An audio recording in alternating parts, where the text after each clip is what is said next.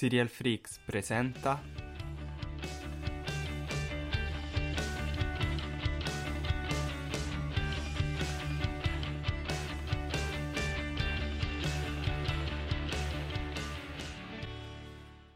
Benvenuti su Pillole, il podcast di Serial Freaks che vi consiglia le serie tv più interessanti che potete trovare sulle maggiori piattaforme streaming. Io sono Stefano, uno degli autori di w w w punto serial freaks punto i t e oggi con me c'è Sergio.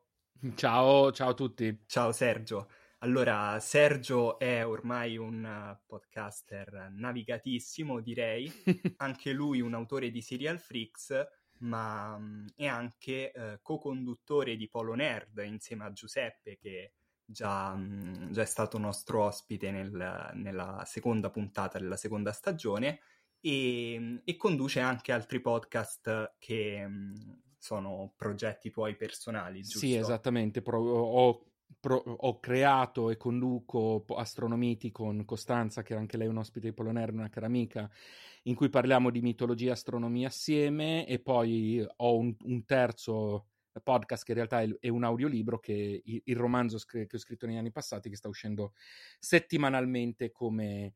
Uh, come singoli capitoli, che si chiama L'Ultima Speranza dei Vertex. Quindi sei appunto un grande conoscitore di questo ambiente ed è un piacere averti qui. Grazie e mille. Appunto anche, come dicevo, un, un autore di Serial Freaks. Tra l'altro anche tu sei già stato ospite di Pillole. Sì, nella prima stagione come Master of None. Sì. E um, Master of None è stato l'episodio che ha concluso la prima stagione, quindi... Dato che eh, questo è l'ottavo episodio della seconda stagione, chiuderà questa parte e di conseguenza, eh, diciamo, Sergio... Sono è, la ciliegina sulla torta, dai, esatto, ormai mi prendete come ciliegina, ciliegina sulla, sulla torta. torta, va bene, ok. Ultimo, ma non per importanza assolutamente, quindi è, è davvero un piacere averti qui per parlare di una serie ehm, di nuovo eh, comedy. In realtà Master of None è una dramedy, ma anche questa stagione di Pillole si conclude, diciamo, su una nota positiva, mm-hmm. perché parleremo di Brooklyn Nine-Nine. È una comedy davvero interessante, forse tra le più interessanti e, e diciamo meritevoli degli ultimi, degli ultimi anni del panorama attuale, ed è attualmente ancora in corso, conta sette stagioni eh, a partire dal duemilatredici, di cui però solo cinque sono edite in Italia.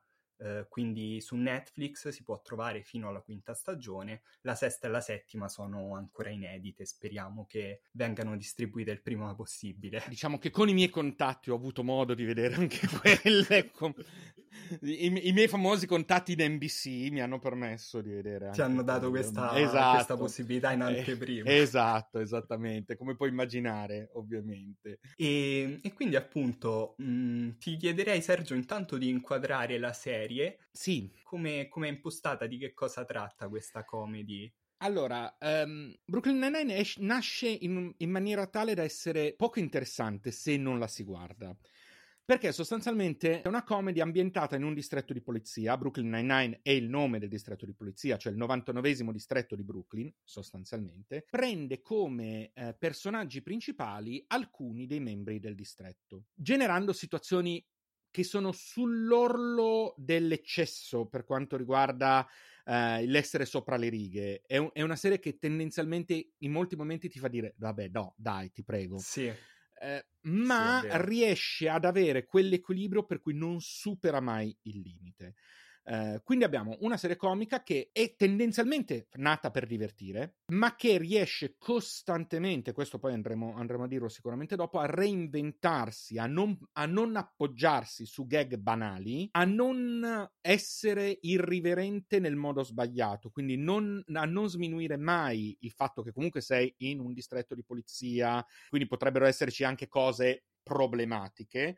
Uh, anzi, in alcune stagioni più avanti si parla anche, ad esempio, dei temi che poi diventeranno quelli delle Black Lives Matter, ed è già stato annunciato che l'ottava stagione sarà riscritta proprio per appoggiarsi sul discorso dei Black Lives Matter. E quindi sostanzialmente abbiamo una serie che prende questo spunto, un po' potrebbe ricordare, per chi è della mia generazione, prendere lo spunto dai vecchi film di scuola di polizia, uh, ma in maniera molto più intelligente, molto meno errante, se vogliamo, e con dei risultati che sono devastanti nella loro comicità. Sì, sì, hai ragione, perché mh, effettivamente parte con delle premesse anche eh, banalotte, direi. Assolutamente eh, questo sì. Distretto di polizia, personaggi che inizialmente sono davvero eccessivi, sì. eh, e, e ci fanno strano per il loro...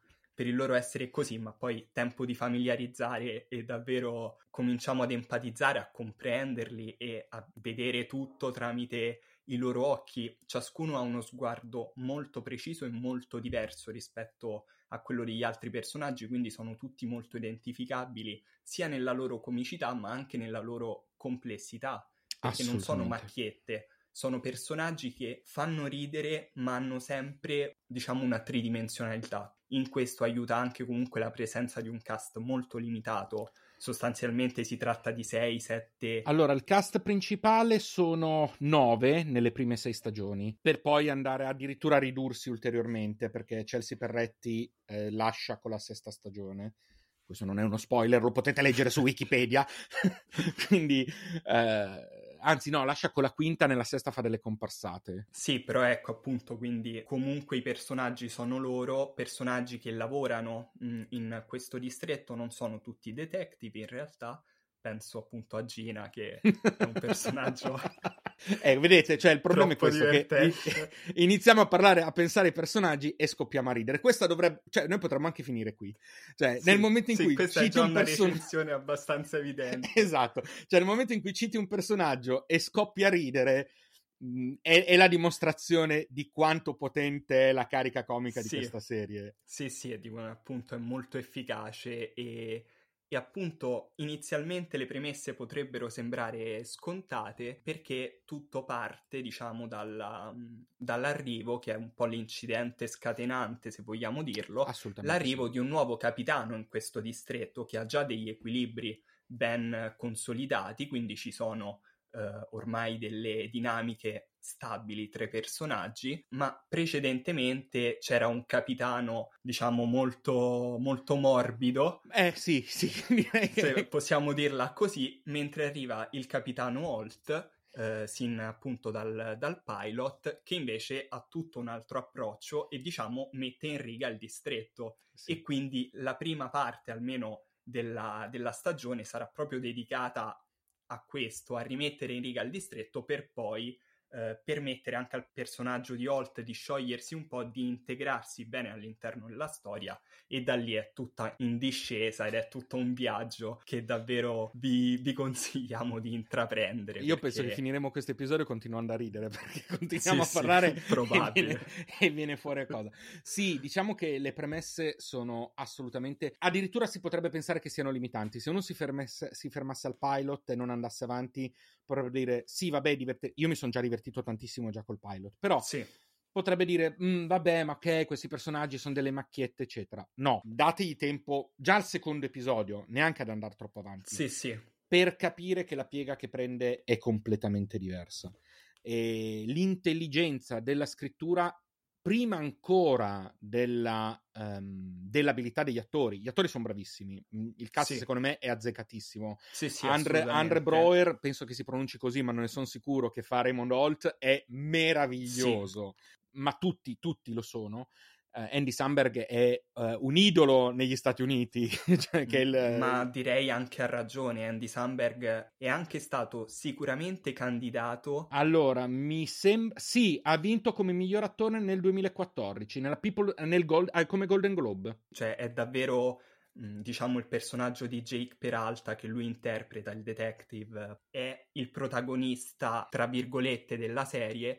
Ed è il personaggio che almeno personalmente all'inizio trovavo più fastidioso. Assolutamente sì, assolutamente è, sì. È molto irriverente, è sì. un, si contrappone immediatamente alla rigidità è, del capitano. È, è un cazzone, è un cazzone, è un cazzone, è un cazzone. Sì. E questa cosa si mantiene, ma si comincia a, diciamo, a familiarizzare con questo suo approccio e quindi a trovarlo non irritante, ma effettivamente comico e giustificato, anche perché... nei momenti in cui invece deve essere serio si dimostra un personaggio anche lui molto complesso. Assolutamente. Ci sono sì. davvero dei momenti in cui soprattutto nelle interazioni con altri personaggi, si rivela anche un buon amico. Io penso al suo rapporto con un altro detective che è Boyle, sì. che è un personaggio anche lui davvero esilarante e molto anche... con cui è molto facile empatizzare, forse è il personaggio con cui riesco ad empatizzare più facilmente. Allora, lì Boyle. Mi verrebbe da dire aspetta le stagioni successive, perché Boyle è uno di quelli che sì, ci continua ad empatizzare,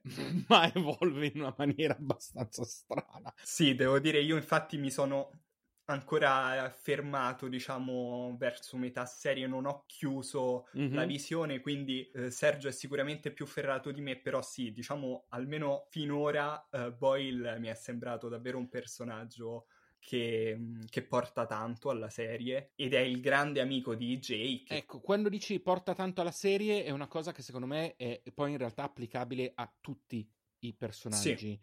Perché sostanzialmente ogni personaggio ha una sfaccettatura che non è sovrapponibile a quella degli altri, eh, esatto. che porta una, uno sguardo su un modo di essere, un tic, una anomalia, perché sono tutti personaggi sì. difettosi, passami, passami il termine, in, in un sì, modo o nell'altro. Certo. Ecco, una cosa che secondo me mi rendo conto adesso dicendola è che sì, sono tutti difettosi, ma non si ride mai dei loro difetti, ma con i loro difetti, sì, se vogliamo sì, utilizzare un ragione. vecchio modo. Un morfa- non sono mai usati come vittime di, una, di un certo tipo di comicità, come, um, come target, ma sono un insieme, quindi sì. tutti prima o poi finiscono nel, nel tritacarne, ma tutti per quello che sono, non perché gli altri li attaccano. Sì, ad esempio, eh, qui mi viene in mente il, il tenente Terry, sì. che è un personaggio... sul quale ho dovuto un po' riflettere, mm-hmm. perché anche lui è un personaggio divertentissimo, che però, mh, soprattutto all'inizio della serie, è caratterizzato da mh, sostanzialmente una sorta di panico nei confronti del, mh, del lavoro d'azione. Certo. Eh, lui è un grande, eh, un grande poliziotto, anche appunto molto bravo nel... negli spari, nelle, negli inseguimenti, così. C'ha un fisico che fita, ti fa dubitare che sia umano, ti fa dubitare esatto, che sia umano. È un bodybuilder, si presenta come il appunto il personaggio che ha, diciamo, la, la meglio sui cattivi, e in realtà scopriamo che eh, si è, diciamo, appeso la pistola al chiodo, eh, fa il suo lavoro alla scrivania perché ha dei, diciamo...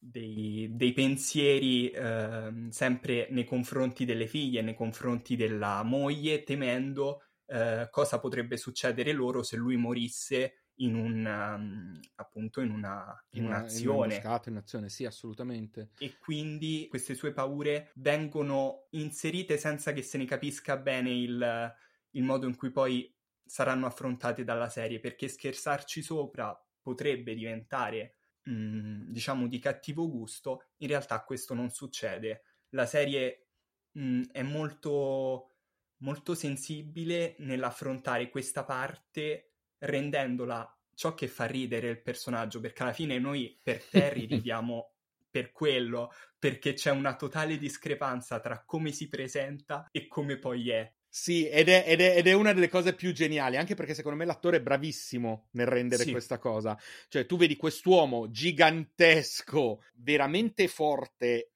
sia fisicamente, poi ovviamente nella serie lo rendono ancora più forte, um, sì, certo. che però in realtà ha un animo di una sensibilità estrema, e forse il più sensibile tra, tra i personaggi della, uh, del cast principale. Um, chiamalo yogurt uno che va pazzo dello yogurt, che non mi ricordo se nella prima stagione già si vede, ma che comunque ha un background di persona molto sovrappeso uh, e quindi con, con un, pro- un problema sì. anche legato a quello. E di nuovo la sensibilità degli autori è del non usiamolo come punchline, ma facciamo divertire per i contrasti, non andiamo sul facile. Ecco, loro non vanno mai sul facile. No, assolutamente. E appunto magari trasformiamo questo, eh, questa premessa nella sua caratterizzazione anche nell'inizio di un percorso, perché poi progressivamente Terry, diciamo, evolverà in questo, superando anche le sue paure, diciamo assumendo anche approcci diversi. Esatto. E, è un personaggio che non è statico, come non sono statici gli altri. Tu parlavi di Boyle, che appunto avrà un, un'evoluzione, mi dici... Ehm, ma in realtà vale per tutti, in realtà vale, vale per assolutamente tutti. per tutti, non c'è nessun personaggio che dalla prima alla quinta, alla sesta, alla settima resti uguale. Questo è uno degli altri meccanismi di forza della serie, non che vengano stravolti, mh, ma non sono neanche fossilizzati, ed è una cosa che secondo me Brooklyn Nine-Nine ha fatto meglio di molte serie Eh, comedy, soprattutto, e non, anche molto meglio di The Big Bang Theory. Tu sai benissimo quanto io abbia amato The Big Bang Theory, sì. eh, ma per quanto mi riguarda The Big Bang Theory a metà delle, non mi ricordo, tredici stagioni o quello che era, quindi all'incirca la lunghezza che aveva ricevuto, ma forse anche prima, eh, aveva perso verve, eh, si era un po' attorcigliata su se stessa, i meccanismi comici si erano persi. Brooklyn Nine-Nine, in Brooklyn Nine-Nine non succede, perché i personaggi crescono esattamente come persone normali, quindi evolvono. Appunto, ci si può empatizzare perché sono comunque realistici, non sono, sì, sì, sì, non sì. sono macchiette che appunto si fatica a, a prendere sul serio, come invece appunto sembrerebbe all'inizio. Anche, diciamo, per concludere la panoramica sui personaggi, citavamo il personaggio di Gina, che inizialmente si presenta come la segretaria superficiale, anche molto, mh, diciamo, stereotipata all'inizio, ma in realtà si rivela quasi geniale nel, nella sua osservazione di ciò che le succede intorno. Gina è quella che sa sempre cosa dire e mh, come dire la verità, anche in modo molto sfacciato, però effettivamente capisce delle cose che gli altri personaggi non hanno capito. Appunto, anche se gli altri personaggi sono dei detective e lei è la segretaria, in realtà lei dimostra in alcuni casi di capire prima di loro la verità dietro un caso. Beh, già, o... già nel primo episodio, già nel pilot, Gina si rende sì. conto subito di, de, de, delle inclinazioni sessuali di, esatto. de, di, di, di, di Holt, ed è l'unica che se ne rende conto. Quindi, sì, sì, è vero. Gina è un personaggio stranissimo, perché potenzialmente la odierei, perché è un personaggio che ti viene sì. da odiare, ma è fatta talmente bene ed è talmente sfaccettatu- sfaccettata che finisci per adorarla. Sì, sì. Cioè, io veramente, è un personaggio che tendenzialmente direi, no, questa mi sta sulle palle, non esiste, è proprio odiosa. E poi invece dici, ma sai cosa? Ci sono affezionato. Tra l'altro, non so sì. se lo sai, ma Chelsea Perretti, che è appunto la, la, l'interprete di Gina, è una stand-up comedian. Ah no, non lo sapevo. Quindi fa anche la stand-up comedian. Ora capisco di più. Esatto, quindi lei è proprio, sì, è proprio sì. un, forse la macchina comica più... più netta eh, sì, tra tutti. Diciamo quella più, sì, forse insieme a Jake, quella più che si presenta sin dall'inizio come personaggio comico. E non per niente Jake e Gina sono amici d'infanzia, quindi comunque esatto. questa, questa cosa qui tra ha l'altro, anche un eh, se non sbaglio sono amici mh, diciamo di lunga data anche gli attori eh, nella, nella vita quello reale. Quello non lo so. Quello, mi sembra di, non so. Non te lo so dire. Di ricordare questo, ma comunque sì, sono i personaggi che si presentano sin da subito come i più esilaranti, anche se, se in modi diversi. E diciamo, tra i personaggi principali non abbiamo eh, approfondito Holt e eh, le due detective. Vabbè, io po- posso, posso dichiarare il mio sempiterno amore per Rosa Diaz. Vai. Posso dichiarare il mio sem- sempiterno di amore sì. per Rosa Direi Diaz. Direi di sì e mi unisco perché anch'io. È, cioè, perché è un personaggio meraviglioso, è una badass pazzesca, terrorizza letteralmente l'intero distretto, è un personaggio in cui una delle battute più famose è che razza di donna non va in giro con un'ascia. Sì. Quindi, ed è meravigliosa. E anche lei, anche lei, che di nuovo sembra bidimensionale all'inizio, sembra soltanto così, ha una evoluzione, un livello di sfaccettature delle situazioni che f- la, la fanno veramente diventare qualcosa di pazzesco. E aggiungerò che Stephanie Beatrice, che è l'attrice, è pazzesca, perché lei è praticamente, quando la vedi, io l'ho seguita per un periodo su Instagram, cioè è, è un personaggio assolutamente dolce, tranquillo, anche il tono di voce, perché lei ha un tono di voce suo che è almeno mezz'ottava più alto. Quindi sì, sì, perché per interpretare Rosa deve, mh, deve avere questo perenne broncio, innanzitutto, e sì. poi un approccio sempre molto cinico e distaccato alle cose, tranne quando si arrabbia che inizia a bruciare tutto, quindi o a spaccare, o a spaccare o... con, le ma- con le mazze, sì, eh. Asce, sì, chi più no, ro- Rosa, Rosa ha tutto il mio amore. Ogni tanto Rosa, tira fuori anzi, Rosa, se mi, se mi senti fammi tuo. Sì, sì, e a lei si contrappone totalmente eh, invece il personaggio di Amy, Amy Santiago, mm-hmm. che è mh, la partner di, di Jake, diciamo mh, loro sono la coppia di detective in primo piano, almeno sì. all'inizio. E invece lei, a differenza sia di Rosa, sia soprattutto di Jake, vuole avere il controllo della situazione. Jake fa tutto alla cazzo di cane, possiamo dire, per, sì, assolutamente per citare sì.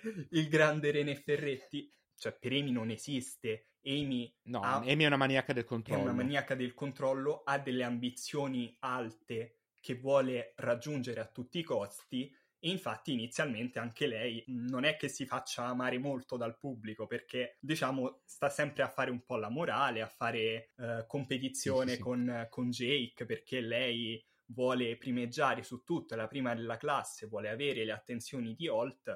In realtà scopriamo che appena Amy perde un po' il controllo della situazione diventa un personaggio anche lei esilarante, impacciato, perché non sa più come gestire la situazione e si perde anche lei, si, si concede di essere umana, a differenza di quanto potremmo pensare all'inizio. Di Amy è famoso il fatto che a seconda dei livelli di ubriacatura che raggiunge cambia esatto. completamente personalità sì. Cioè abbiamo la one shot Amy, la two shot Amy fino alla seven shot Amy, e ogni versione è diversa. Vabbè, C- cosa avete fatto in questo episodio del podcast? Abbiamo riso. Sì. Sì, sì, è vero. Assolutamente. E di nuovo Melissa Fumero è molto brava nel rendere uh, i vari personaggi. Melissa Fumero è l'interprete di Amy Santiago. Uh, poi sembriamo un po' mh, ripetitivi nel dire che gli attori sono molto bravi nell'interpretare, però è la, è la verità, cioè hanno danno la scrittura è ottima, ma se non avesse alle spalle un cast in grado di renderla certo. funzionerebbe molto meno, perché par- m- molta parte del risultato non è solo la battuta, ma è la fisicità. Sì, eh, molto. Holt lo dimostra. Esatto. Mm, cioè la fisicità di Holt è qualcosa di incredibile. Basta un gesto, basta esatto. un piccolo gesto. Senza l'apparente inespressività di Holt non si capirebbe la sua comicità, perché la comicità di Holt è proprio nel momento in cui si concede, un po' come Amy, di non essere il capitano intransigente, ma quando si concede di fare una battuta comunque mantenendo la propria inespressività. È del tutto inaspettato come, come personaggio comico. Tant'è che c'è una scena con tra lui e Terry, non mi ricordo in che stagione c'è, in cui a un certo punto Holt, abbiamo detto, è gay, perché sì. viene fuori già nel primo sì, episodio, sì. quindi... Eh, tra l'altro gay, sposato, sì, sì. in un matrimonio interrazziale, quindi mh, tra l'altro... Non, non, non se ne fanno mancare nessuna. Sì, e poi appunto non si, non si insiste mh, drammatizzando la situazione, perché appunto è in una relazione, anzi in un matrimonio stabile, e, e anzi questo è un arricchimento del suo background, perché lui ci tiene così tanto ad avere la situazione sotto controllo proprio per dimostrare, diciamo, di non essersi meritato il...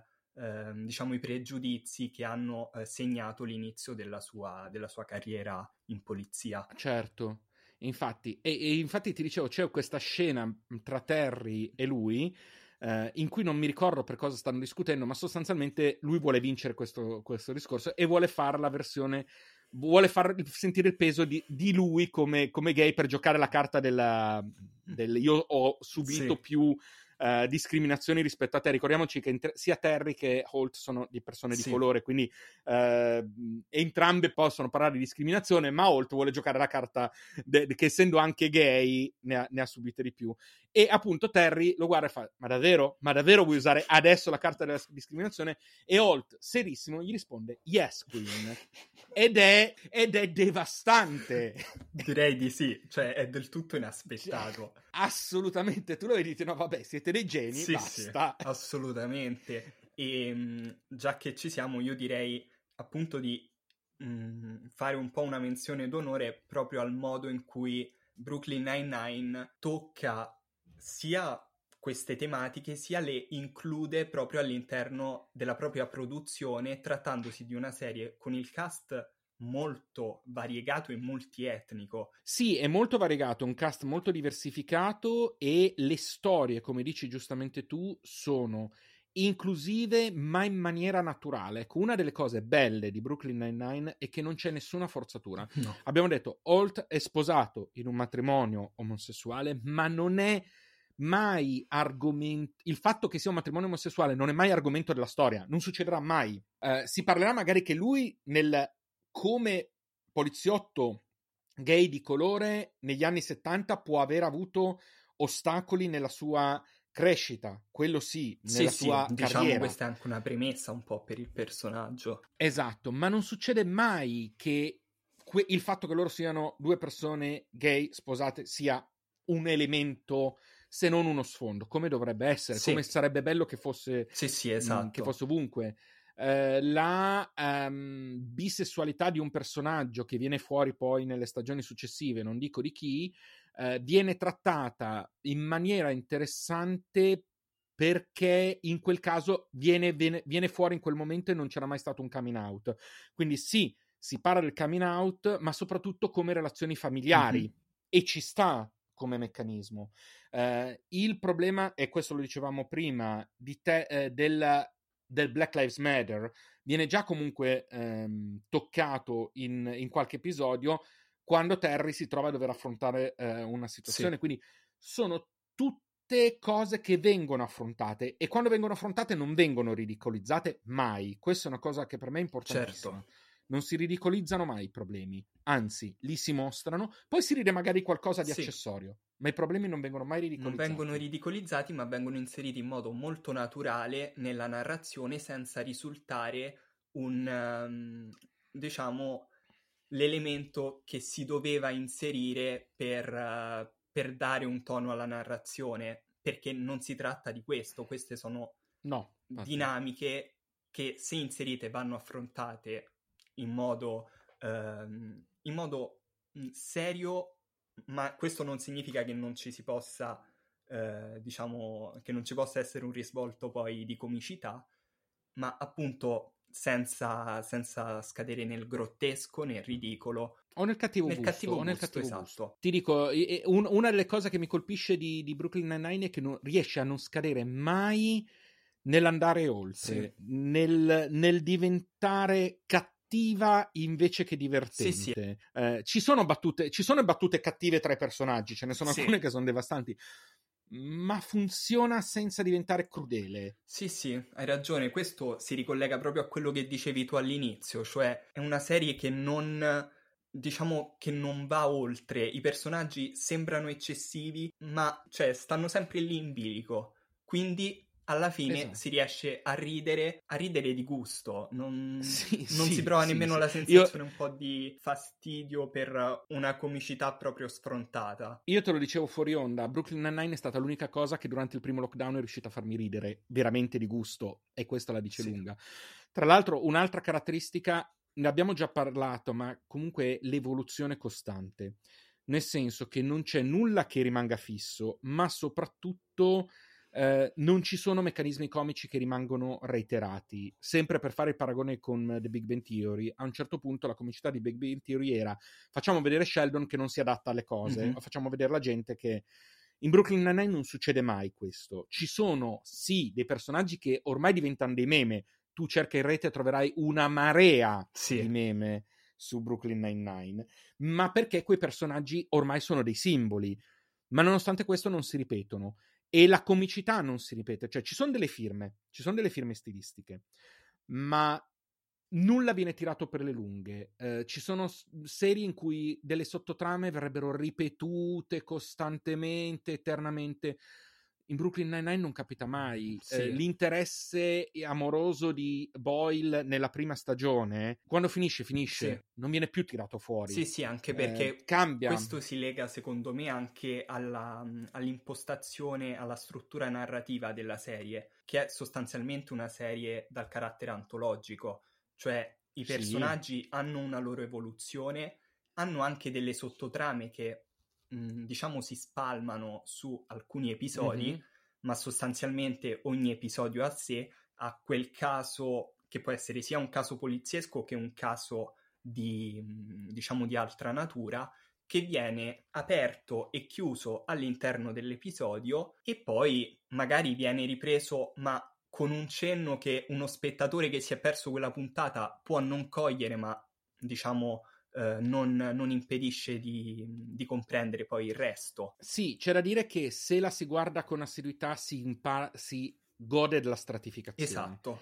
Quindi de- degli inside jokes che ci sono, che magari uno, uno spettatore occasionale non capisce, chi la vede dall'inizio magari la vede in binge, come, sì. come ho fatto io e come hai fatto tu, eh, sì, sì, si finisce per dire no vabbè che meraviglia, fanno questo riferimento a questa cosa particolare.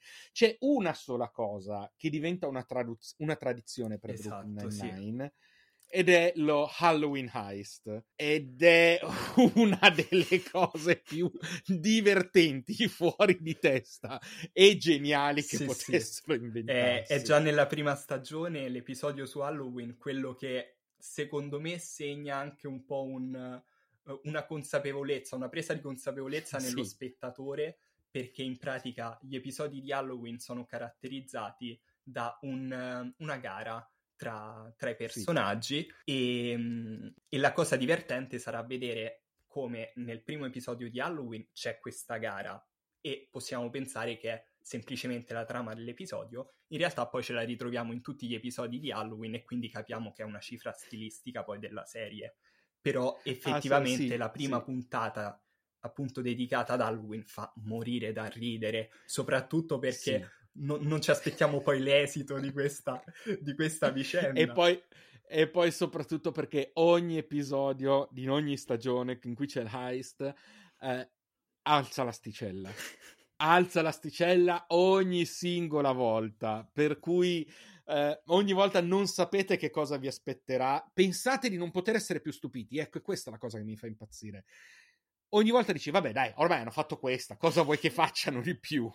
E ci sì, sì. Ci ma riescono. Questo sia negli episodi di Halloween sia un po' in tutta la serie riesce sempre sì. anche ad avere, e questa è poi la comicità spesso di fine episodio, ad avere proprio un, diciamo, un colpo di coda che un po' stravolge quello che abbiamo visto, ed è lì che risiede la comicità poi più evidente dell'episodio, sì. oltre alle battute singole.